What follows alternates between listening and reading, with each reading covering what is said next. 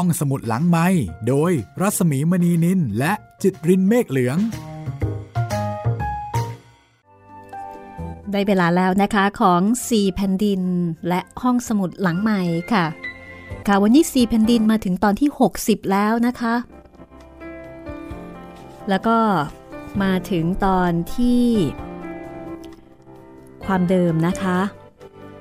พลอยได้รับจดหมายจากตาอ้นก่อนหน้าที่จะเข้าไปเยี่ยม ตาอ้นเขียนจดหมายมาบอกพลอยถึงความเป็นไปในชีวิต ซึ่งตอนนี้เป็นนักโทษประหาร ซึ่งตาอ้นก็บอกว่าตนเองนั้น ยอมรับในชะตากรรม ยอมรับในสิ่งที่ทำและถึงจะมีทางเลือก ย้อนเวลากลับไปได้ตาอ้นก็จะยังคงเลือกทำอย่างที่ได้ทำไปแล้วนั่นเองนะคะ นี่คือความเข้มแข็งเด็ดเดี่ยวของตาอ้น ที่ยอมรับในสิ่งที่เกิดขึ้น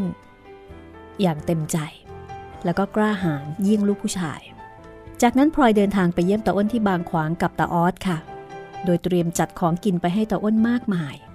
พลอยปรงกับสภาพของตาอ้นในคุกที่ถูกตีตรวน ซึ่งมีขนาดใหญ่กว่านักโทษคนอื่นๆ เพราะว่าตาอ้นนั้น ดูเหมือนว่าจะได้รับโทษหนัก เพราะเป็นนักโทษประหารใช่ไหมคะ ตรวนเนี่ยก็จะหนักใหญ่กว่าของคนอื่นๆ สภาพที่สุดโทมร่วงโรยของตาอ้นก็ทำให้พลอยรู้สึก หดหูใจแล้วก็เศร้าใจ แต่ก็พยายามที่จะข่มใจ แล้วก็พูดคุยโอภาปราศัยกับตาอ้นเป็นปกติ ขณะเดียวกันเมื่อออกมาจากคุกแล้วนะคะพลอยก็มีความหวังว่าตาอ้นจะไม่ถูกประหารชีวิตตามโทษที่ได้รับ ถึงแม้ว่าตาอ้นจะยังไม่สามารถออกมาใช้ชีวิตตามปกติได้ แม้ว่าตาอ้นจะยังคงติดคุกพลอยก็ยังยินดี ที่จะมีลูกคนหนึ่งอยู่ในคุก แล้วก็ ยินดีที่จะดูแลนะคะ ให้ลูกมีความสุขตามอัตภาพ ยังไงยังไงก็ดีกว่าที่จะสูญเสียลูก ไปกับโทษประหารชีวิต ซึ่งพลอยก็ภาวนาอย่างเหลือเกินนะคะ ที่จะไม่ให้เกิดขึ้นตาอ้นจะรอดพ้นจากโทษประหารหรือไม่ จะถูกประหารชีวิตตามโทษที่ได้รับหรือไม่นะคะ ติดตามได้เลยค่ะ กับสีแผ่นดินตอนที่ 60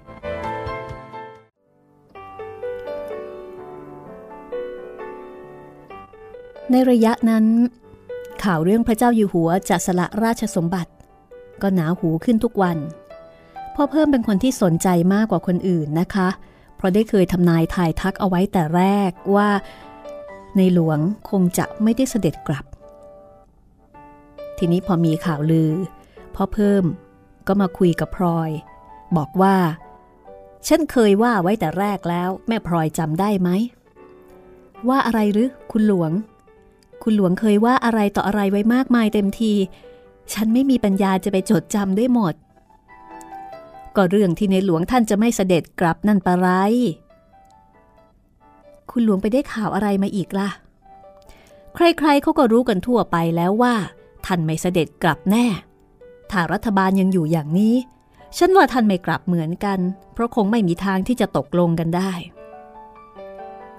แล้วจะทำอย่างไรกันเล่า ถ้าท่านไม่เสด็จกลับ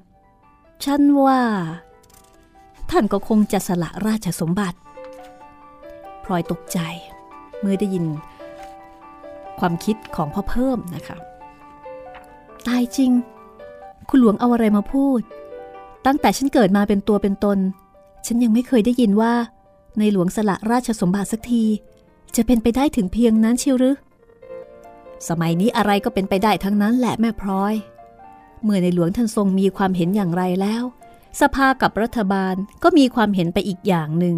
ก็อยู่ต่อไปด้วยกันไม่ได้ ถึงคราวที่จะต้องแยกกัน แล้วบ้านเมืองจะเป็นอย่างไรต่อไป ฉันนึกไม่ถึงจริง ๆ ฟังดูเหมือนบ้านแตกสาแรกขาด ถ้าในหลวงองค์นี้สละราชสมบัติ แล้วใครจะได้เป็นในหลวงองค์ต่อไป ฉันเองก็ยังไม่รู้ เจ้านายก็ยังมีอีกหลายองค์ ทางสายสมเด็จพระพันปี ก็มาสิ้นสุดลงที่รัชกาลนี้ เพราะไม่มีพระเจ้าลูกเธอ ถ้าจะกลับไปทางสายสมเด็จพระพันภาษากระมัง แต่ฉันคิดเอาเองนะ แม่พลอย เอาจริงเข้า องค์ไหนจะได้เป็น ฉันก็ยังไม่รู้เลย ในใจจริงของพลอยนั้นไม่อยากให้ความคาดหมายของพระเพิ่มกลายเป็นจริง เพราะโชคชะตาของเตาอ้น ดูจะผูกพันอยู่กับพระเจ้าอยู่หัวพระองค์นั้น ถ้าหากว่าพระองค์สละราชสมบัติจริง และผลัดแผ่นดินใหม่จริงตาอ้นจะเป็นอย่างไรพลอยก็สุดที่จะคาดเดา แล้วพลอยก็รู้จักชีวิตดีเกินไปที่จะไม่มองอะไรแต่ในด้านดี รู้ว่าทางที่ดีที่สุดนั้น ควรจะมองทางเสียหรือว่าแง่ร้ายเอาไว้ก่อน แต่ว่าเหตุการณ์บ้านเมืองในขณะนั้นดูเหมือนจะอยู่นอกเหนือการกระทำของบุคคลใดทั้งสิ้นตาอั้นเองก็เคยมาเล่าให้พลอยฟังว่า รัฐบาลก็พยายามทุกทางที่จะมิให้พระเจ้าอยู่หัวต้องสละราชสมบัติ ในขณะที่ตาอั้นมาเล่าให้ฟังตาออดก็ถามอย่างยิ้มยิ้มว่า ทุกทางแล้วเหรอพี่อั้นทุกทางแล้วออสเท่าที่จะทำได้ ออสเห็นว่ามีทางเดียวเท่านั้น ที่จะป้องกันมีให้ท่านออก ทางไหนกัน แตาอั้นหันขวับไปถามน้องชาย ก็เราบอกอยู่หยกหยกว่าพยายามทุกทางแล้ว ลองตามพระไทยท่านดูบ้างเป็นไร ออสก็พูดเป็นเล่นไปเสียทุกทีตาอั้นพูดแล้วก็ลุกขึ้นเดินหายไป ปล่อยให้ตาออสนั่งหัวเราะเบาๆอยู่คนเดียว ต่อจากนั้นมาก็มีข่าวที่สับสนอนละเวงเกี่ยวกับพระเจ้าอยู่หัว จนพลอยเองก็หมดปัญญาที่จะจับต้นชนปลายที่ไหนถูก จนกระทั่งวันหนึ่งตอนสายของฤดูร้อนตาออดก็เดินเข้ามาหา แล้วก็บอกว่า ในหลวงสละราชสมบัติอย่างแน่นอนแล้วแม่พลอยพูดขึ้นมาได้คำเดียวว่าโธตาออดก็เลยรับว่า ก็นั่นนะสิลูกก็ว่าอย่างนั้นเหมือนกัน นี่ถ้าไม่ใช่ออสเป็นคนมาบอก แม่ก็แทบไม่เชื่อ ลูกเองก็ไม่อยากเชื่อ รู้สึกเสียดายเหลือเกิน ทั้งที่ไม่ใช่เรื่องราวอะไรของลูกเลย แม่ก็เสียดายเหมือนกันออสไม่อยากเห็นบ้านเมืองเป็นไปถึงเพียงนี้ รู้สึกว่า ผิดแบบแผนประเพณี หรือแม่จะเป็นคนโบราณอยู่คนเดียวก็ไม่รู้ ลูกเสียยิ่งกว่านั้นอีก เมืองไทยเราเพิ่งจะเปลี่ยนมาเป็นระบอบประชาธิปไตยยังไม่ทันไร เรายังต้องมาเสียคนสำคัญที่เป็นประชาธิปไตยมากที่สุดไปคนหนึ่ง แล้วตาออดก็ถอนใจใหญ่อย่างมีทุกข์ ซึ่งพลอยไม่เคยเห็นตาออดทำบ่อยนัก และนี่ก็คือ จุดสิ้นสุดของแผ่นดินที่สามในชีวิตของพลอย ชีวิตของพลอย ก็ย่างก้าวเข้าสู่แผ่นดินใหม่ แผ่นดินของรัชกาลที่ 8 และเป็นแผ่นดินที่ 4 ในชีวิตของพลอย พลอยเริ่มชีวิตในแผ่นดินที่4ด้วยความรู้สึกที่ว่า ตัวเองนั้นอยู่ในวัยชราพลอยมีอายุได้ 50 เศษ แต่อาศัยที่ภายในชั่วชีวิตของตนได้ผ่านมาแล้วถึงสามแผ่นดิน และเหตุการณ์ทั้งปวงได้พันผวนเปลี่ยนแปลไปอย่างรวดเร็วทำให้พลอยเห็นได้ว่าตนได้ใช้ชีวิตมานานนักหนา เมื่อพลอยยังเป็นเด็กรุ่นสาวอยู่ในวัง ได้เคยพบคนที่สามารถจะอ้างได้ว่า เคยอยู่มาถึงสามแผ่นดินแล้วในรัชกาลที่ห้านั่นเอง คือเกิดแต่สมัย พระบาทสมเด็จพระนั่งเกล้าเจ้าอยู่หัว หรือได้เคยเห็นเจ้านาย ซึ่งเป็นลูกเธอในรัชกาลที่สองยังมีพระชนอยู่มาถึงรัชกาลที่ 6 เช่น เสด็จพระองค์แม้นเขียน ซึ่งพลอยก็เคยนึกอยู่ว่าท่านเหล่านั้นอายุยืนนักหนา และเป็นคนแก่ชราสุดที่จะประมาณ ต่อมาถึงรัชกาลที่ 6 เมื่อพลอยออกครองเรือนเป็นผู้ใหญ่ เกือบจะพูดได้ว่า ไม่มีใครอายุเกินสามแผ่นดิน คนที่เกิดในสมัยรัชกาลที่สี่นั้น ก็ล้วนแล้วแต่เป็นผู้สูงอายุในสายตาของพลอยทั้งสิ้น แต่บัดนี้พลอยเป็นคนที่ได้ผ่านมาแล้วถึงสามแผ่นดิน มีอายุอยู่ต่อมา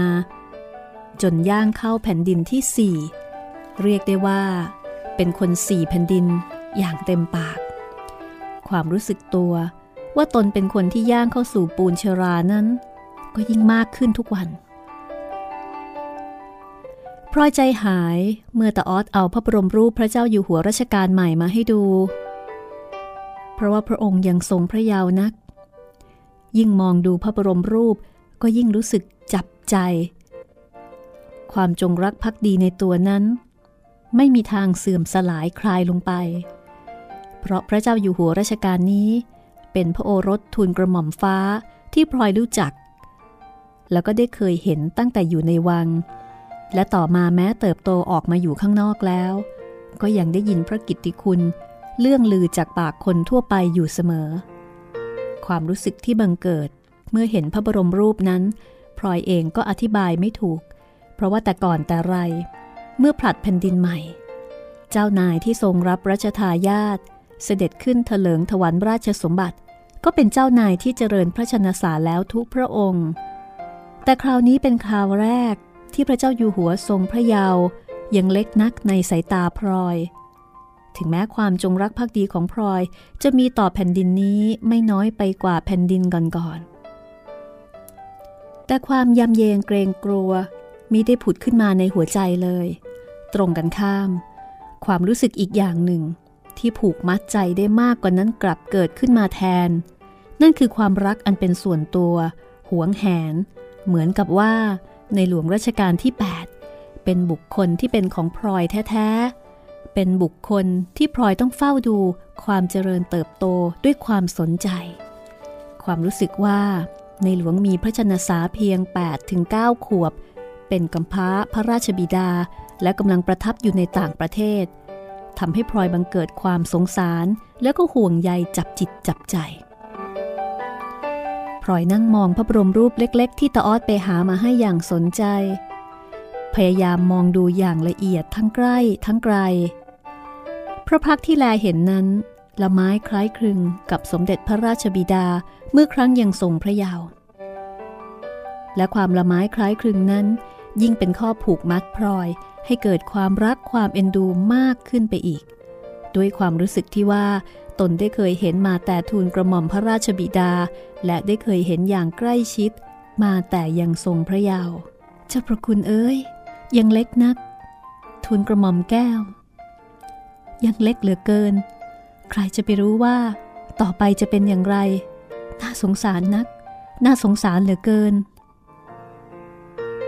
แม่สงสารใคร แต่ออสซึ่งกำลังนั่งอ่านหนังสือพิมพ์อยู่อีกทางหนึ่งเงยหน้าขึ้นมาถาม สงสารในหลวง ในหลวงเล็กแผ่นดินนี้ อ้าว ไปสงสารท่านทำไมล่ะแม่ เพิ่งเสวยราชเท่านั้นเอง ยังไม่ทันไรเลย แม่ก็สงสารเสียแล้ว แต่ออดพูดด้วยน้ำเสียงที่เต็มไปด้วยความปราณี พลอยรู้ตัวว่าเดี๋ยวนี้ ตาออดรักแล้วก็ปราณีตนเหมือนกับว่าพลอยเป็นเด็กคนหนึ่ง ที่ตาออดต้องคอยดูแลแล้วก็ต้องคอยเอาใจ แม่ก็ไม่รู้เหมือนกัน รู้แต่ว่า พอเห็นพระบรมรูปก็ใจคอหาย ท่านเหมือนทูลกระหม่อมแดงเมื่อทรงพระเยาว์เป็นพิมพ์เดียวกัน แล้วก็สงสาร สงสารจับจิตจับใจ จะเป็นเพราะยังทรงพระเยาว์เกินไปหรืออะไรก็ไม่รู้ได้ แต่ในใจนั้นรู้สึกเหมือนกับว่า ใครเขาจับเอาลูกหลานที่ตัวเล็กๆ เอาไปกดขี่ไปเล่นรังแกตาออดหัวเราะ แม่จะคิดมากไปเสียกระมัง ท่านเป็นในหลวง ใครจะไปเล่นรังแกท่านได้ รัฐธรรมนูญของพี่อั้น ก็ยังบอกไว้ว่า องค์พระมหากษัตริย์ เป็นที่เคารพสักการะบูชา ใครจะมาละเมิดมิได้ เล่นรังแกในหลวงก็เห็นจะถือว่าเป็นละเมิดพระมหากษัตริย์กระมัง แม่ไม่ได้หมายความว่าอย่างนั้นหรอกออสแม่ไม่เข้าใจหรอก เรื่องรัฐธรรมนูญอะไรของตาอั้นนี่ ทีแรก แม่นึกว่าเป็นคนชื่อพระธรรมนูญด้วยซ้ำแม่รู้แต่เพียงว่า ชีวิตของเจ้าฟ้าเจ้าแผ่นดินนั้น ไม่เหมือนคนธรรมดา ถ้าดูเผินๆจะว่าสุขก็สุขนัก แต่ถ้าดูให้ลึกซึ้งเข้าไปแล้ว สู้เป็นอย่างเราๆก็ไม่ได้ พระเจ้าแผ่นดินต้องระวังพระองค์ไปทุกสิ่งทุกอย่าง จะเสวยจะบรรทมจะทรงทำอะไรก็อยู่ในกรอบ ไม่เห็นจะเป็นตัวของตัวเองได้ แต่ในหลวงพระองค์นี้ยังทรงพระเยาว์นัก ออดคิดให้ดีๆ เถิด นี่ถ้าท่านเกิดมาเป็นลูกคนธรรมดาสามัญถ้าเป็นเด็กก็กำลังเล่นกำลังกิน ต่อไปเติบโตขึ้นมา ก็หาความสุขได้อย่างคนธรรมดา ไม่มีใครสนใจ แต่พอเป็นในหลวงเข้าก็หมดกัน เหมือนกับถูกเขาจับตั้งไว้บนหิ้งพระแต่ยังเล็ก ถ้าท่านเป็นผู้ใหญ่ หรือบ้านเมืองเหมือนสมัยก่อน แม่ก็จะไม่ว่าอะไรหรอก แต่เดี๋ยวนี้ แล้วก็ท่านยังเล็กนัก เล็กเหลือเกิน แม่จึงอดสงสารไม่ได้การผลัดแผ่นดินใหม่จากรัชกาลที่ 7 มาเป็นรัชกาลที่ 8 นั้น ดูเงียบเหงา ในสายตาของพลอย เพราะการผลัดแผ่นดินทางกฎหมาย โดยที่รัชกาลก่อนยังไม่ได้เสด็จสวรรคต และพระเจ้าอยู่หัวแผ่นดินใหม่ก็ยังทรงพระเยาว์และประทับอยู่ต่างประเทศ เพราะฉะนั้นการผลัดแผ่นดินจึงเป็นไปโดยเงียบเชียบ ปราศจากพิธีรีตอง ไม่มีงานพระบรมศพ ไม่มีงานไว้ทุกทั้งเมือง ไม่มีงานพระบรมราชาพิเศษ ทุกอย่างเหล่านี้เป็นสัญลักษณ์ของการผลัดแผ่นดินตามความรู้สึกเชื่อถือของพลอย เมื่อปราศจากสิ่งเหล่านี้ พลอยก็เพ้อคิดไปได้บ่อยๆว่า ทุกอย่างยังคงเหมือนเก่าไม่มีเปลี่ยนแปลง ตอนนี้ ชีวิตของพลอยเข้าสู่แผ่นดินที่ 4 แล้วนะคะ แผ่นดินสุดท้าย บ้านปลายชีวิตของพลอยจะเป็นอย่างไร ชีวิตของตาอ้นจะเป็นอย่างไร รวมไปถึงตาอั้นตาออสและประภัยลูกสาวคนเดียว ติดตามได้ในช่วงหน้านะคะสี่แผ่นดินตอนที่ 60 ห้องสมุดหลังไม้โดยรัสมีมณีนินและจิตรินเมฆเหลือง เข้าสู่ช่วงที่ 2 นะคะ ของตอนที่ 60 ค่ะ เป็นเรื่องราวการผลัดเปลี่ยนแผ่นดินนะคะ จากรัชกาลที่ 7 มาสู่รัชกาลที่ 8 และจากแผ่นดินที่ 3 มาสู่แผ่นดินที่ 4 ในชีวิตของพลอย จากข้อมูลในหนังสือ 4 แผ่นดินกับเรื่องจริงในราชสำนักสยามนะคะ ในหัวข้อ การสืบราชสันตติวงศ์ก็เป็นการให้ความรู้เพิ่มเติมนะคะเกี่ยวกับเรื่องนี้ ว่าตำแหน่งรัชทายาทหรือผู้สืบราชสันตติวงศ์ ตามที่ประกาศในกฎมนเทียนบานสมัยอยุธยา ได้แก่พระราชโอรสหรือผู้ใกล้ชิด รองลงมาคือพระอนุชา นี่คือสมัยอยุธยานะคะ ต่อมาสมัยต้นกรุงรัตนโกสินทร์ค่ะ ทรงตั้งกรมพระราชวังบวรสถานมงคล เป็นตำแหน่งพระมหาอุปราชตามพระราชหฤทัยและความเหมาะสม โดยไม่เจาะจงว่าจะต้องเป็นพระราชโอรส ครั้นถึงรัชสมัยของรัชกาลที่ 5 นะคะ ก็มีพระราชดำริ หรือฟื้นตำแหน่งรัชทายาทตามกฎมนเทียนบานสมัยอยุธยาขึ้นใหม่ แล้วก็โปรดให้ยกเลิกตำแหน่งกรมพระราชวังบวรสถานมงคล หรือว่าวังหน้านะคะ และสถาปนาตำแหน่งสมเด็จพระบรมโอรสาธิราช สยามกุฎราชกุมารขึ้นแทน โดยกำหนดให้พระราชโอรสพระองค์ใหญ่ดำรงตำแหน่งนี้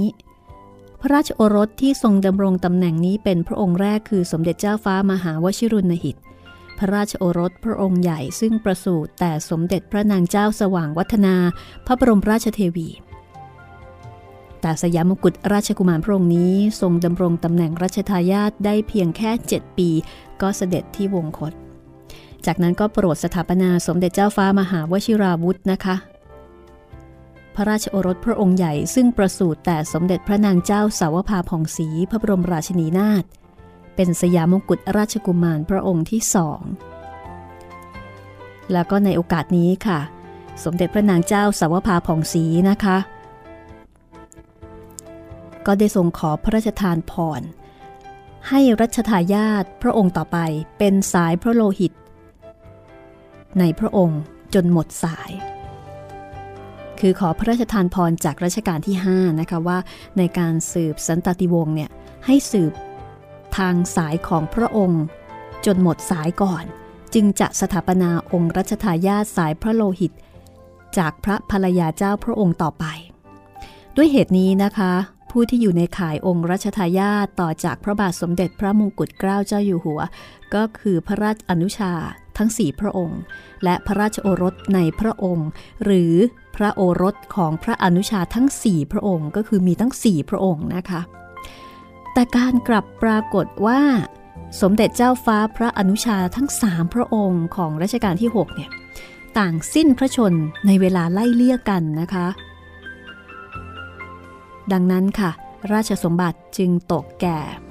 ทุนกระหม่อมเอียดน้อยนะคะหรือพระบาทสมเด็จพระปกเกล้าเจ้าอยู่หัวเจ้าฟ้าประชาธิปก ซึ่งเป็นพระอนุชาพระองค์ที่สี่ซึ่งไม่มีพระราชโอรสสืบราชสมบัติ ดังนั้นเมื่อทรงสละราชสมบัติ ราชสมบัติ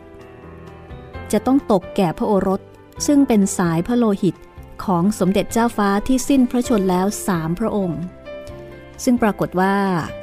พอหันกลับไปทางนั้นก็มีเพียงพระองค์เดียว คือพระองค์เจ้าจุนจักรพงศ์นะคะ ระโอรสในสมเด็จเจ้าฟ้าจักรพงศ์ภูวนาถ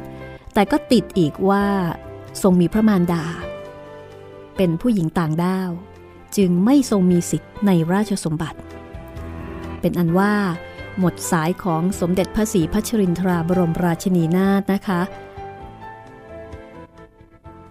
แล้วก็ดังที่พ่อเพิ่มตอบพลอยว่า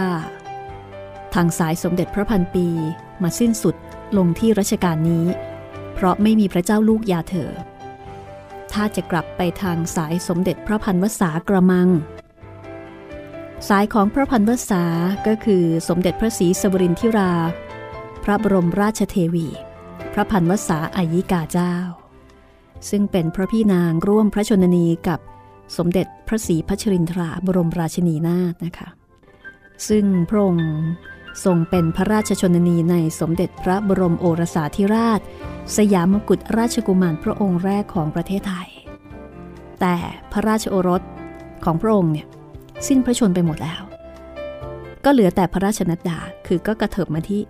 หลาน พระราชนัดดาซึ่งเป็นพระโอรสของสมเด็จเจ้าฟ้ามหิดลอดุลยเดชที่ประสูติแต่พระชนนีศรีสังวาน คือหม่อมสังวานในขณะนั้นนะคะ ซึ่งภายหลังโปรดสถาปนาเป็นสมเด็จพระศรีนครินทราบรมราชชนนี มีสองพระองค์ คือหม่อมเจ้าอานันทมหิดล และพระองค์เจ้าภูมิพลอดุญเดชจึงเป็นข้อยุติว่าองค์รัชทายาทที่สืบราชสันตติวงศ์ต่อจากพระบาทสมเด็จพระปกเกล้าเจ้าอยู่หัว คือ หม่อมเจ้าอานันทมหิดล พระโอรสพระองค์ใหญ่ของสมเด็จเจ้าฟ้ามหิดลอดุญเดช ทรงพระนามว่าพระบาทสมเด็จพระเจ้าอยู่หัวอานันทมหิดล แล้วก็เป็นรัชกาลที่ 8 แห่งกรุงรัตนโกสินทร์และเป็นแผ่นดินที่ 4 ในเรื่อง 4 แผ่นดินค่ะ อันนี้ถ้าเกิดว่าคุณผู้ฟังท่านไหนสงสัยนะคะ ก็สามารถที่จะไปหาอ่านเพิ่มเติมได้นะคะ ก็เป็นประวัติศาสตร์อีกช่วงหนึ่งของประเทศเรา มีหนังสือแล้วก็มีข้อมูลเยอะนะคะ เดี๋ยวนี้หาอ่านได้ง่ายนะคะ ถ้าต้องการรับทราบข้อมูลเพิ่มเติม เอาละค่ะ กลับมาที่เรื่องของพลอยนะคะ ว่าชีวิตของพลอยจะเป็นอย่างไรในแผ่นดินนี้ แผ่นดินที่ 4รัชกาลที่ 8 ค่ะ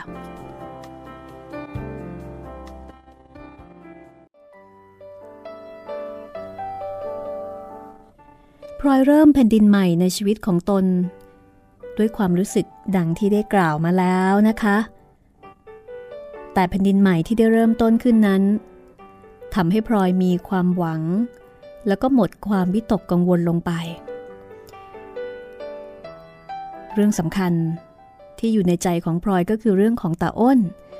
หลังจากที่ได้เป็นปัญหาสงสัยมานานว่าผู้ที่ได้รับคำพิพากษาต้องโทษประหารชีวิตในคดีกบฏ 2476 นั้น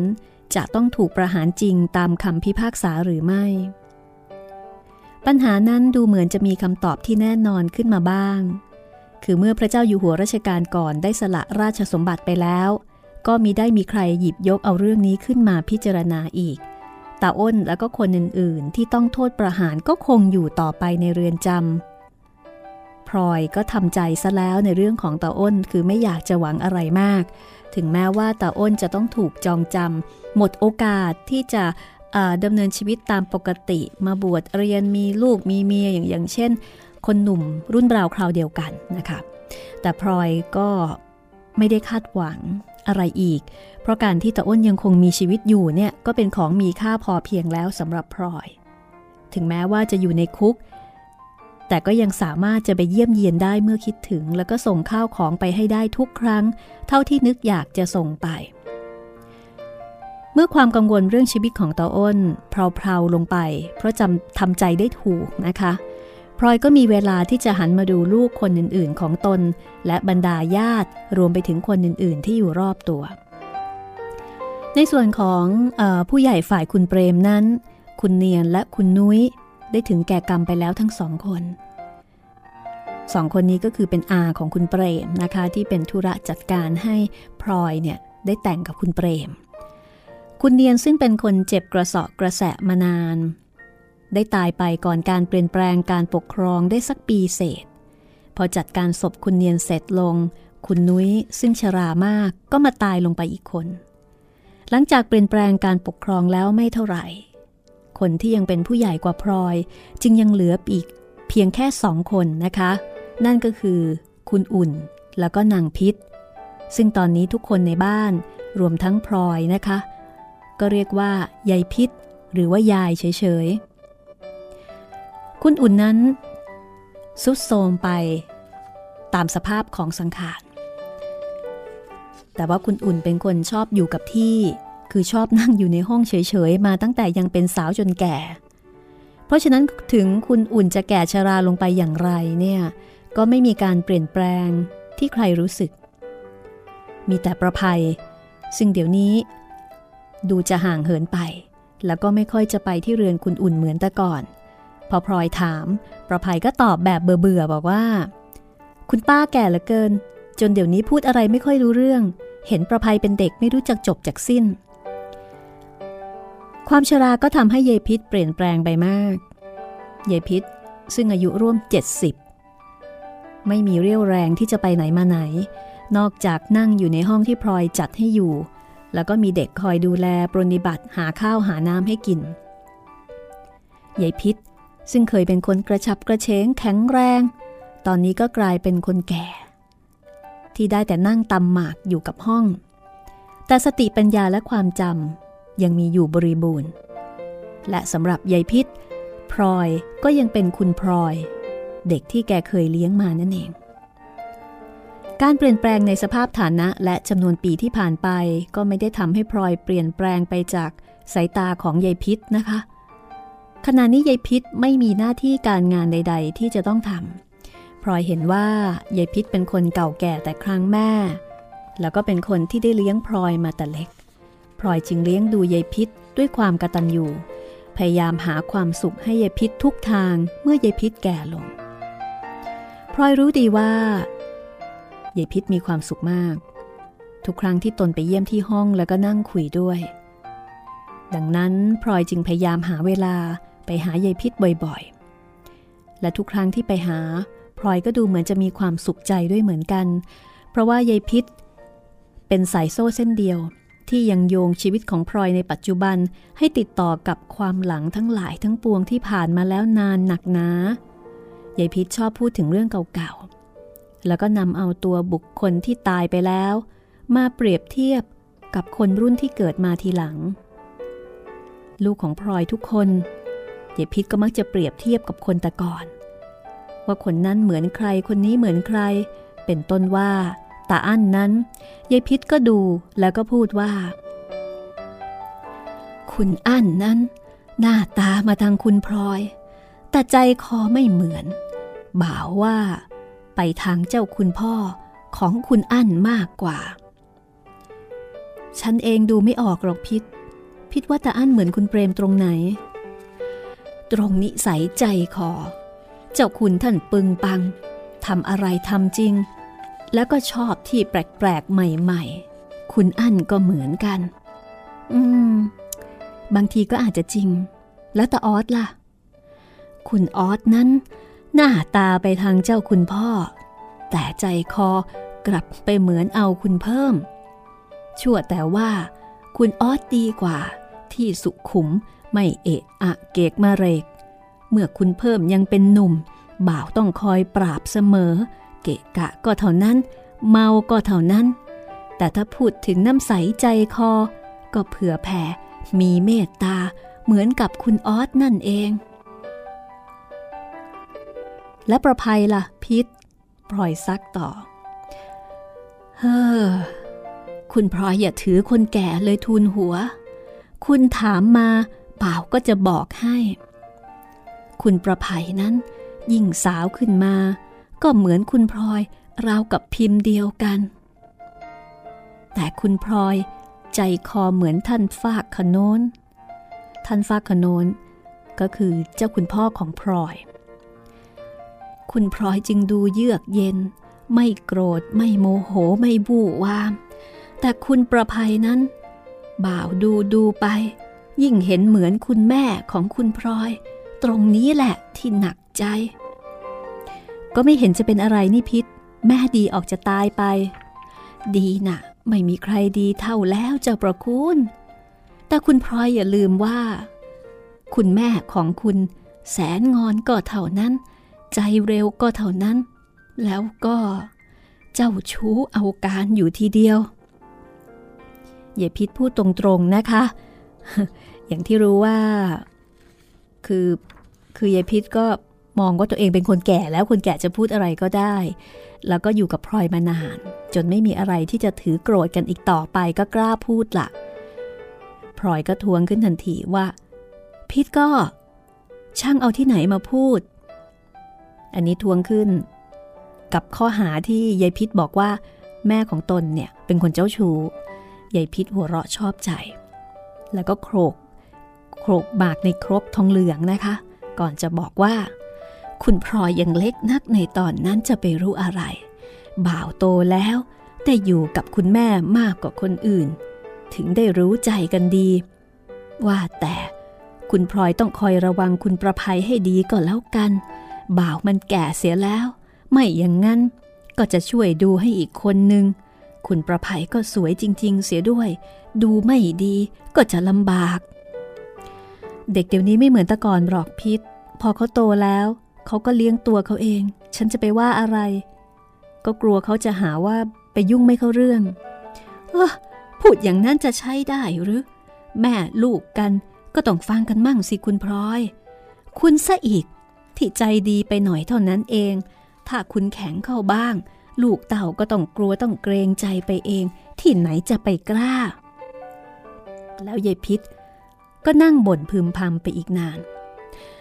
ความจริงคำพูดของยายพิษที่ว่าประภัยเหมือนยาย ในนิสัยที่ยายพิษเรียกว่าเจ้าชู้นั้น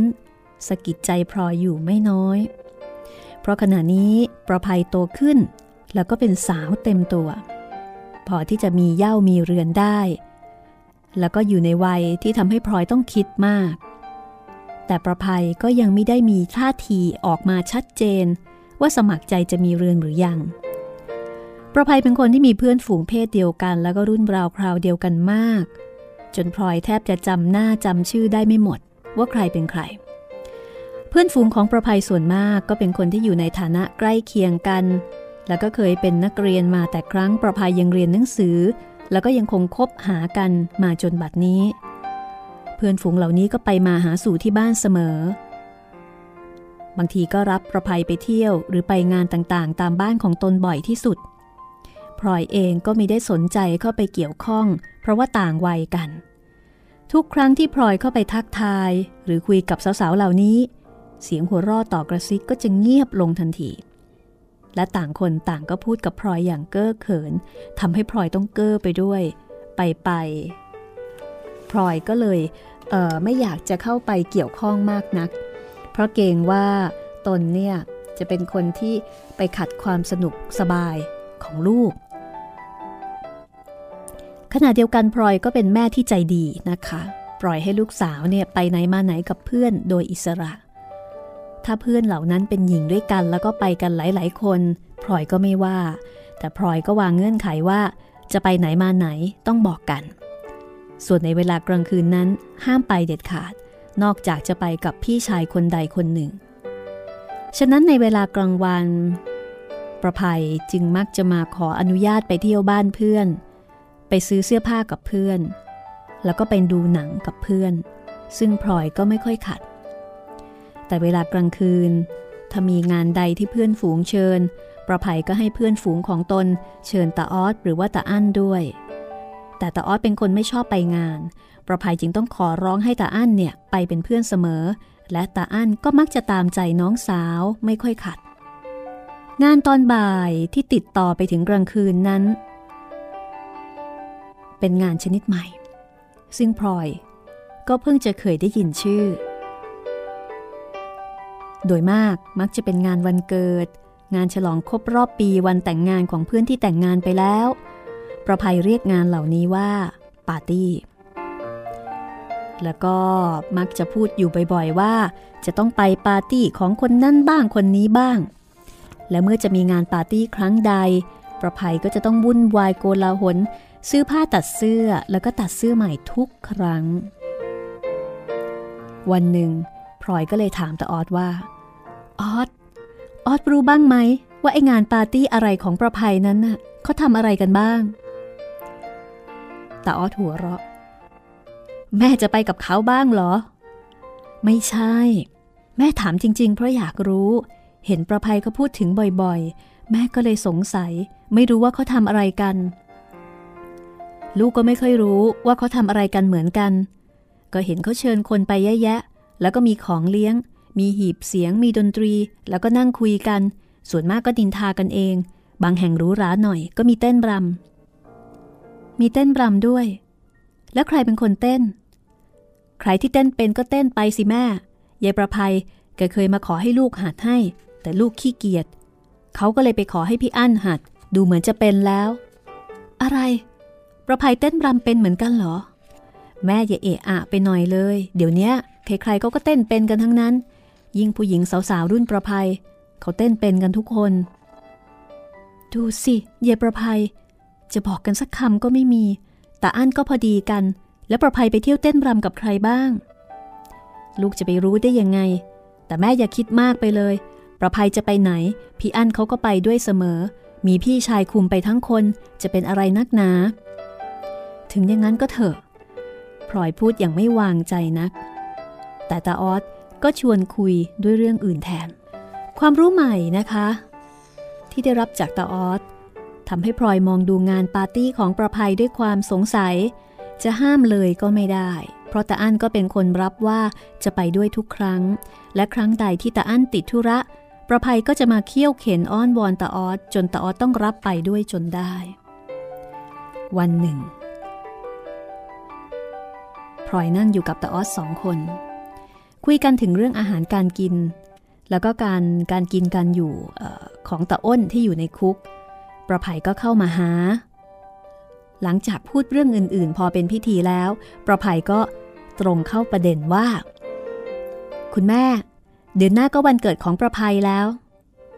แล้วยังไงลูกพายอยากขออะไรคุณแม่สักอย่าง แม่ก็เคยให้ของประภัยทุกปี แล้วปีนี้ลูกจะเอาอะไรพลอยถามอย่างอารมณ์ดี เพราะว่าอยากจะตามใจลูกสาวอยู่เหมือนกันนะคะพายอยากได้พายอยากมีเอ่อพายอยากมีปาร์ตี้ เชิญพวกเพื่อนๆมาที่บ้าน ประภัยตอบแล้วก็เหลียวดูตาออดอย่างขอความเห็นตาออดยิ้มพยักหน้า แล้วก็ช่วยพูดให้น้องว่า พี่ก็เห็นด้วย ประภัยควรจะมีกับเขาสักที จะได้ตอบแทนคนอื่นที่เขาเชิญเราไปหลายครั้งแล้ว